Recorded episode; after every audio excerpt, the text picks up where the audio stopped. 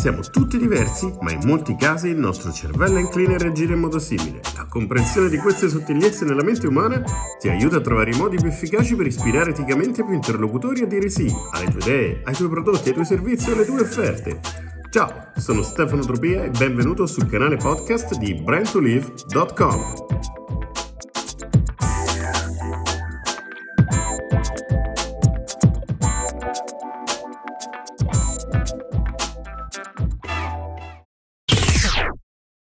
avuto la fortuna di iniziare a lavorare in un ambito fantastico. Lavoravo all'aeroporto di Fiumicino e lavoravo per una società americana, la TWA, la più importante compagnia aerea americana insieme alla Pan America, e, e, questo mi aveva dato una grandissima opportunità, l'opportunità di poter viaggiare praticamente gratuitamente in tutto il Nord America e soprattutto nei Caraibi che adoravo e adoro ancora e porto ancora nel cuore dentro, dentro di me. Infatti il mio unico vero problema era come organizzarmi i weekend, soprattutto per decidere se trascorrerli a New York anziché alle Bahamas, anziché a Miami. E essendo molto giovane era veramente una pacchia. Questo mi ha portato a fare che cosa? Fare oltre 50 viaggi negli Stati Uniti in un arco di tempo estremamente ristretto. Come si entrava e come si usciva dagli Stati Uniti all'epoca? Filando un semplice formulario che vi veniva dato in aereo poco prima dell'atterraggio. Si chiamava il famoso I-94, I-94 come dicono gli americani, dove appunto dovevi dare i tuoi dati, le indicazioni del, del tuo viaggio, la durata di questo tuo viaggio e, e, fondamentalmente quando tu arrivavi all'aeroporto di destinazione, presso l'immigrazione, il, la gente guardava appunto il passaporto, confrontava questo dato, te lo pinzava nel tuo, in una delle pagine vuote del tuo passaporto e tu eri libero di entrare e visitare gli Stati Uniti. All'uscita c'era un piccolo tagliandino che la gente di turno doveva trattenersi e che attestava appunto che tu avevi lasciato il paese. Ero direttore di Alitalia di tutto il nord-est e avevo organizzato un viaggio premio per i miei 10 top clienti. Avevamo deciso di organizzare questa cosa paio di settimane prima di Natale, quindi viaggiamo in classe magnifica, serviti e riveriti come, come regine, atterriamo all'aeroporto JFK, a un certo punto il comandante fa un annuncio e dice guardate, eh, dobbiamo rallentare un attimino le manovre di sbarco dei passeggeri perché due agenti dell'immigrazione devono salire a bordo di questo aereo. Quindi entrano questi due agenti, ci guardiamo tutti intorno, vedo questi due agenti grossi con questo uniforme bella chiara, con il loro distintivo bello in evidenza, che mi chiedono il passaporto e il mio nome e cognome. Eh, mi, mi, invitano a seguirli, mi portano via davanti a tutti i clienti che mi guardavano, i miei collaboratori che mi guardavano, io che non capivo cosa stesse accadendo, vengo preso e vengo sbattuto letteralmente in una saletta dell'immigration americana che non è proprio molto confortevole, non c'è acqua, non c'è bagno, non ci sono sedie se non un paio e dove ti trovi praticamente a trascorrere delle ore senza avere diritto di parola, senza poter chiedere a qualcuno lumi di quello che stava capitando. Dopo due ore e mezza, finalmente, il classico agente di turno arriva, mi chiama, mi dà il passaporto e mi dice: You're all set, sei a posto, puoi andare, puoi entrare nel nostro paese. Io volevo comprendere cosa mi era successo, anche perché non era stata un'esperienza piacevole.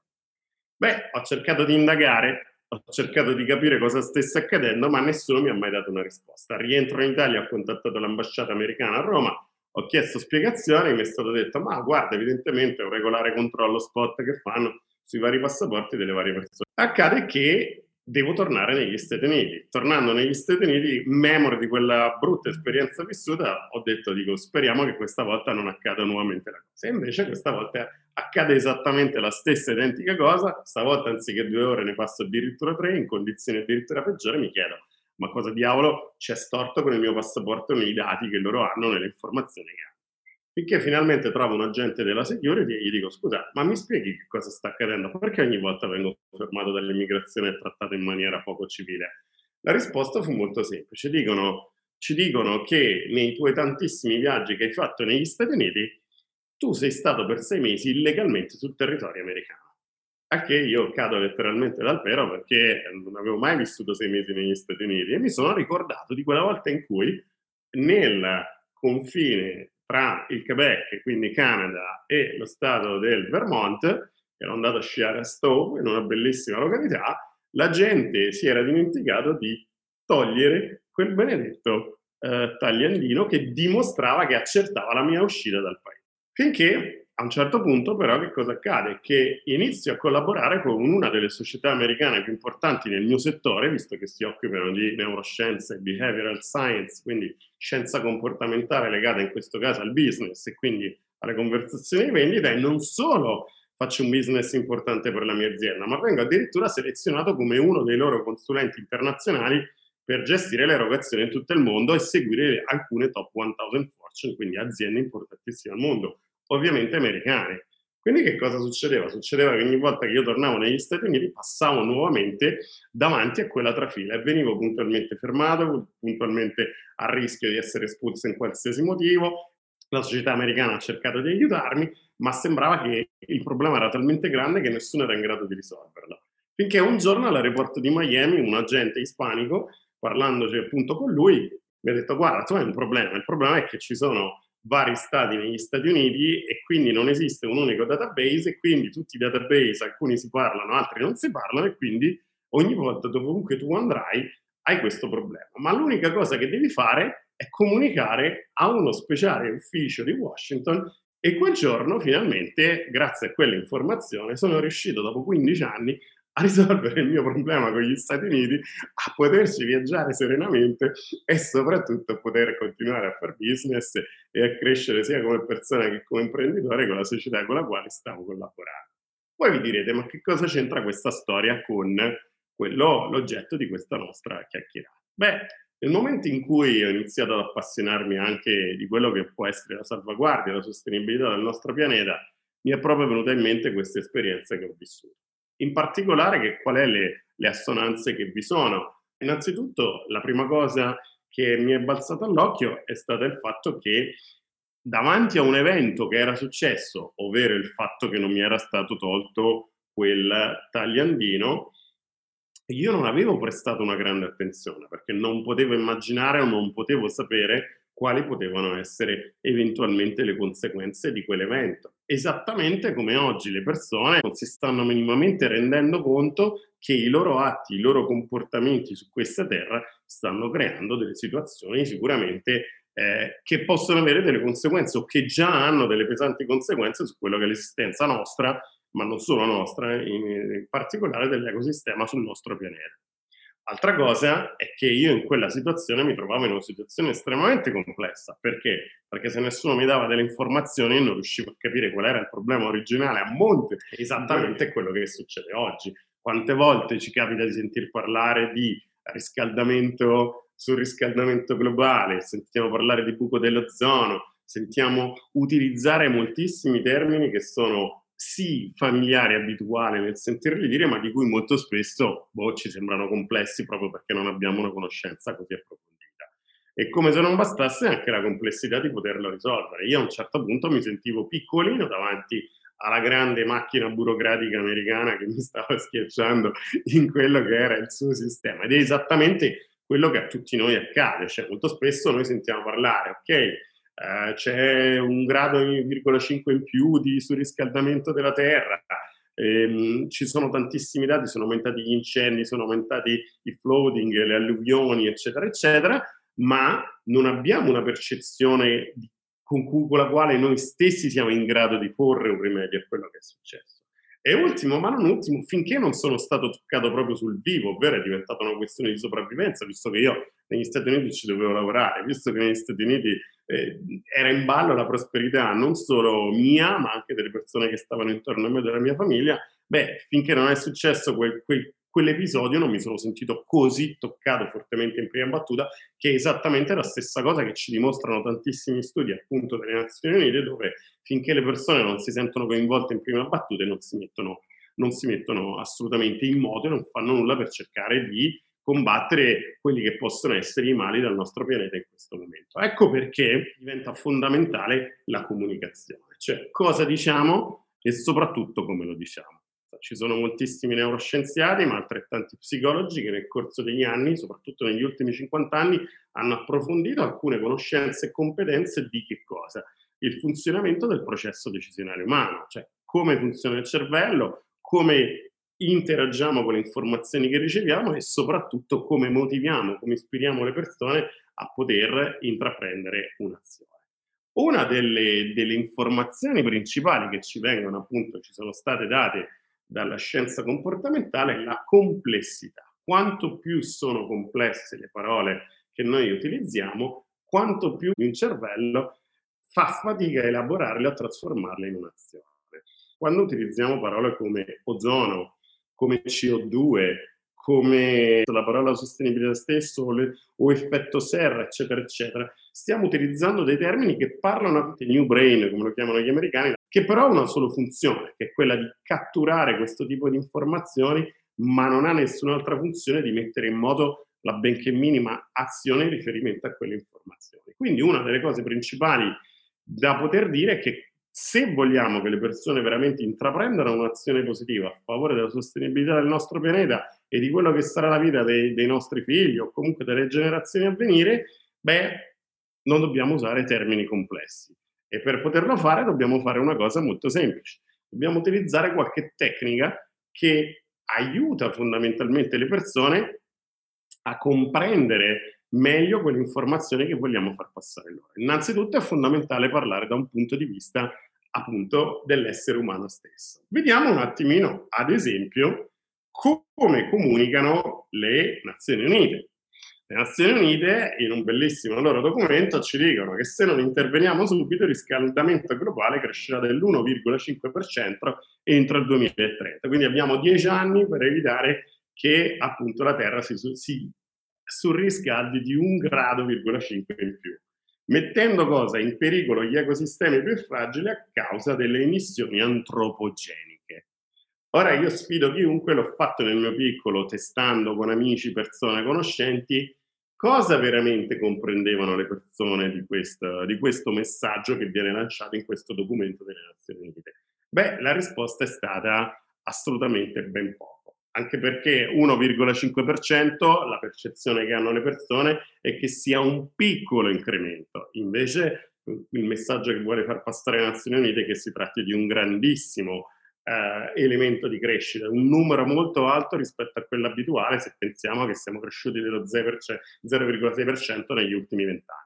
Quindi la percezione, quindi un messaggio lanciato così è un messaggio che va a lavorare con la complessità, esattamente con la complessità che avevo io nel mio caso, nel mio caso personale precedente. E quindi che cosa fa? Cosa bisogna fare? Beh, bisogna fondamentalmente lavorare su che cosa? Su quelle che è la comprensione delle sottigliezze della mente umana che noi possiamo utilizzare per andare appunto a comunicare in modo efficace e far sì che le persone si mettano, mettano veramente in moto quello che è il loro, eh, il loro processo, processo decisionale e soprattutto le loro azioni.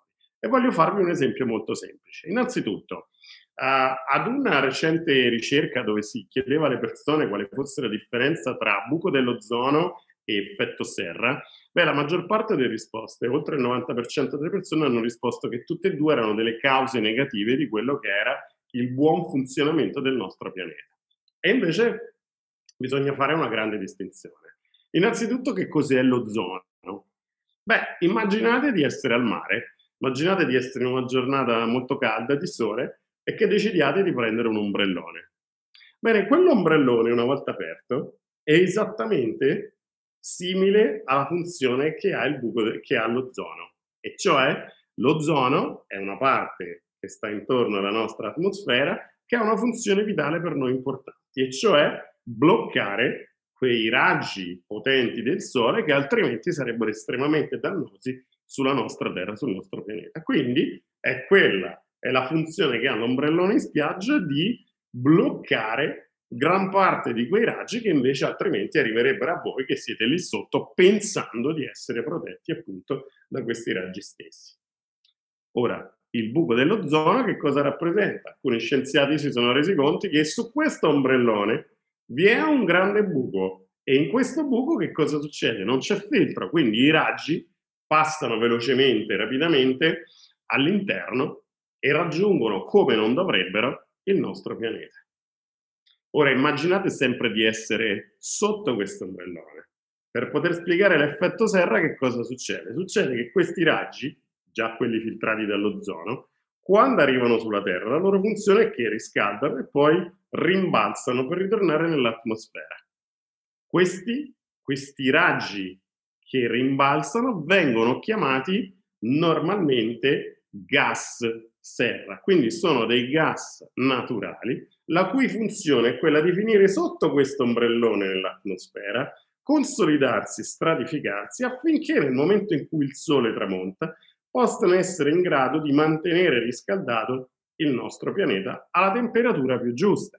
E sì, perché se non ci fosse l'effetto serra, il pianeta Terra, la temperatura del pianeta Terra sarebbe di meno 18 gradi centigradi. L'intervento dell'effetto serra fa sì che la temperatura media del pianeta Terra sia intorno ai 14-15 gradi centigradi. Questo che cosa vuol dire? Quindi voi direte, ma allora l'effetto serra non è una cosa negativa come invece viene percepito dalla maggior parte delle persone. Esattamente, è un effetto naturale. Senza di questo forse l'ecosistema in cui noi viviamo non avrebbe senso perché a meno 18 gradi giustamente vivono molti meno esseri rispetto a quelli che possono essere in altre zone climatiche. Ora, che cosa accade? Quindi voi direte, ma allora qual è il problema? Si sente sempre parlare di effetto serra? Beh, tornate a immaginarvi voi come la Terra sotto questo benedetto ombrellone in spiaggia. Beh, siete lì stesi, che cosa fate? Sicuramente c'è qualcuno che oggi gioca con il telefonino, guarda il telefonino, legge le notizie, parla al telefono, manda un WhatsApp, manda dei messaggi. Bene sappiate che quei miliardi di messaggi, di dati che in questo momento stanno frullando in tutto il mondo, sono contenuti gestiti da alcuni data center sparsi nel mondo che producono extra gas serra che vanno sempre sotto il nostro ombrellone a consolidarsi, a rafforzarsi e a fare che cosa? Ad elevare ancora di più, quindi a produrre molti più gas serra, che vuol dire che producono ancora più calore nei confronti della Terra. Ma voi quando siete arrivati sotto quell'ombrellone, siete arrivati con un costume, siete arrivati indossando anche alcuni abiti, abiti che magari avete comprato recentemente o abiti che avete deciso di rinnovare e sappiate che la moda è uno dei massimi produttori di gas che producono e contribuiscono purtroppo negativamente al surriscaldamento del nostro pianeta. Come se non bastasse, dopo che avete fatto il vostro bagno o comunque dopo una giornata al sole, fate molte docce e queste docce producono nuovamente nuove risorse di gas serra. Sì, perché ricordatevi che il gas serra numero uno in assoluto è il vapore acqueo, altro non è che quello. Il numero due è l'anidride carbonica o diossido di carbonio. E se gli esseri umani tagliano qualche albero di troppo, beh, l'anidride carbonica da qualche parte deve andare e resta purtroppo là sopra. Quindi abbiamo un problema, c'è un problema molto serio che il primo è la comprensione di questo fenomeno. Il secondo tema, invece estremamente importante, è quello legato a come faccio io a motivare qualcuno affinché nel suo piccolo possa intraprendere una, eh, un'azione pratica concreta e dare il proprio contributo al contenimento di queste emissioni extra di gas serra. Beh, innanzitutto bisogna capire come gli esseri umani sono portati a motivarsi, cioè come vengono ispirate queste persone ad agire su qualcosa a fronte di un messaggio che si hanno ricevuto. C'è un tema che è estremamente importante. Sin dalla preistoria fondamentalmente siamo abituati come esseri umani a motivarci, tra virgolette, con una tecnica molto semplice. La tecnica è quella della ricompensa, cioè la famosa tecnica, se tu fai questo e lo fai fatto bene, io ti riconosco questo. Tantissimi studi, ci sono molti libri molto belli, c'è uno dei massimi esperti su questo tema che si chiama Daniel Pink, invece è andato a verificare l'opposto, cioè che quando tu eh, fondamentalmente utilizzi questa tecnica, questa tecnica può funzionare in alcuni casi bene, si è legata a un arco di tempo molto ristretto, a un obiettivo molto chiaro, ma soprattutto molto semplice di comprensione e di esecuzione. Ma per periodi a lungo raggio, quindi a una scadenza un po' più lunga, questa tecnica diventa un problema ed è uno dei cavalli di battaglia con cui il buon Daniel Kahneman è riuscito ad, ad avere il Nobel nell'economia, spiegando come le persone si muovano molto più velocemente quando fuggono da un pericolo, da una situazione negativa, rispetto a quando qualcuno è lì e gli offre un beneficio, un vantaggio, un guadagno. Quindi voi direte, e allora che cosa da fare? Che cos'è? Come faccio io a motivare una persona? Beh, motivare una persona in questo caso ad agire per proteggere il nostro, il nostro pianeta, innanzitutto richiede che la persona venga portata all'interno del, dell'argomento e non soltanto una persona a cui venga raccontato quell'argomento. Quindi per poterlo fare già bisogna spostare la conversazione da noi che parliamo alla persona che invece deve agire e deve fare. E tre sono gli elementi chiave che vengono identificati. Beh, innanzitutto la persona deve avere un qualcosa di molto semplice sul quale poter agire, e cioè deve avere autonomia.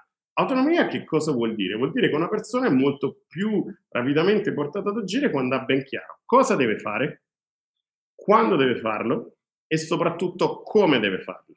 Cosa che invece in tutte le comunicazioni ad oggi legate alla nostra attività del pianeta, beh, queste cose non ci vengono così, così spiegate in maniera molto semplice, molto seria e molto razionale. Due, è fondamentale che quella persona ne acquisisca una padronanza, non solo dei contenuti, ma che sia in grado di ovviamente svilupparne sempre di nuovi, di perfezionarli per poter essere in grado di eseguire alla perfezione quel cosa deve fare, quando deve farlo e come deve farlo. Ultimo, ma non ultimo, c'è un aspetto che molto spesso viene ignorato nell'ambito della comunicazione che è lo scopo. Cioè perché io devo fare quella cosa? Perché la devo fare in quel preciso momento e perché devo farla come mi viene detto di farla affinché possa funzionare?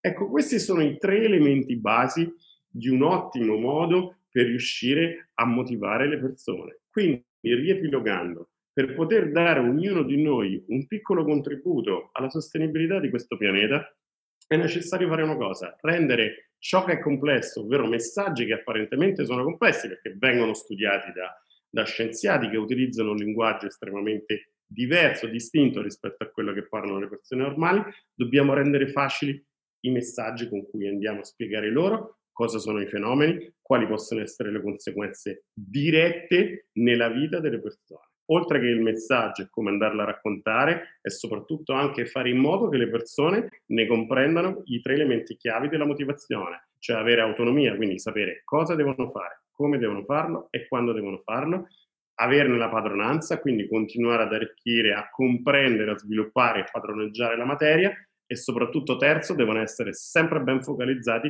verso lo scopo finale.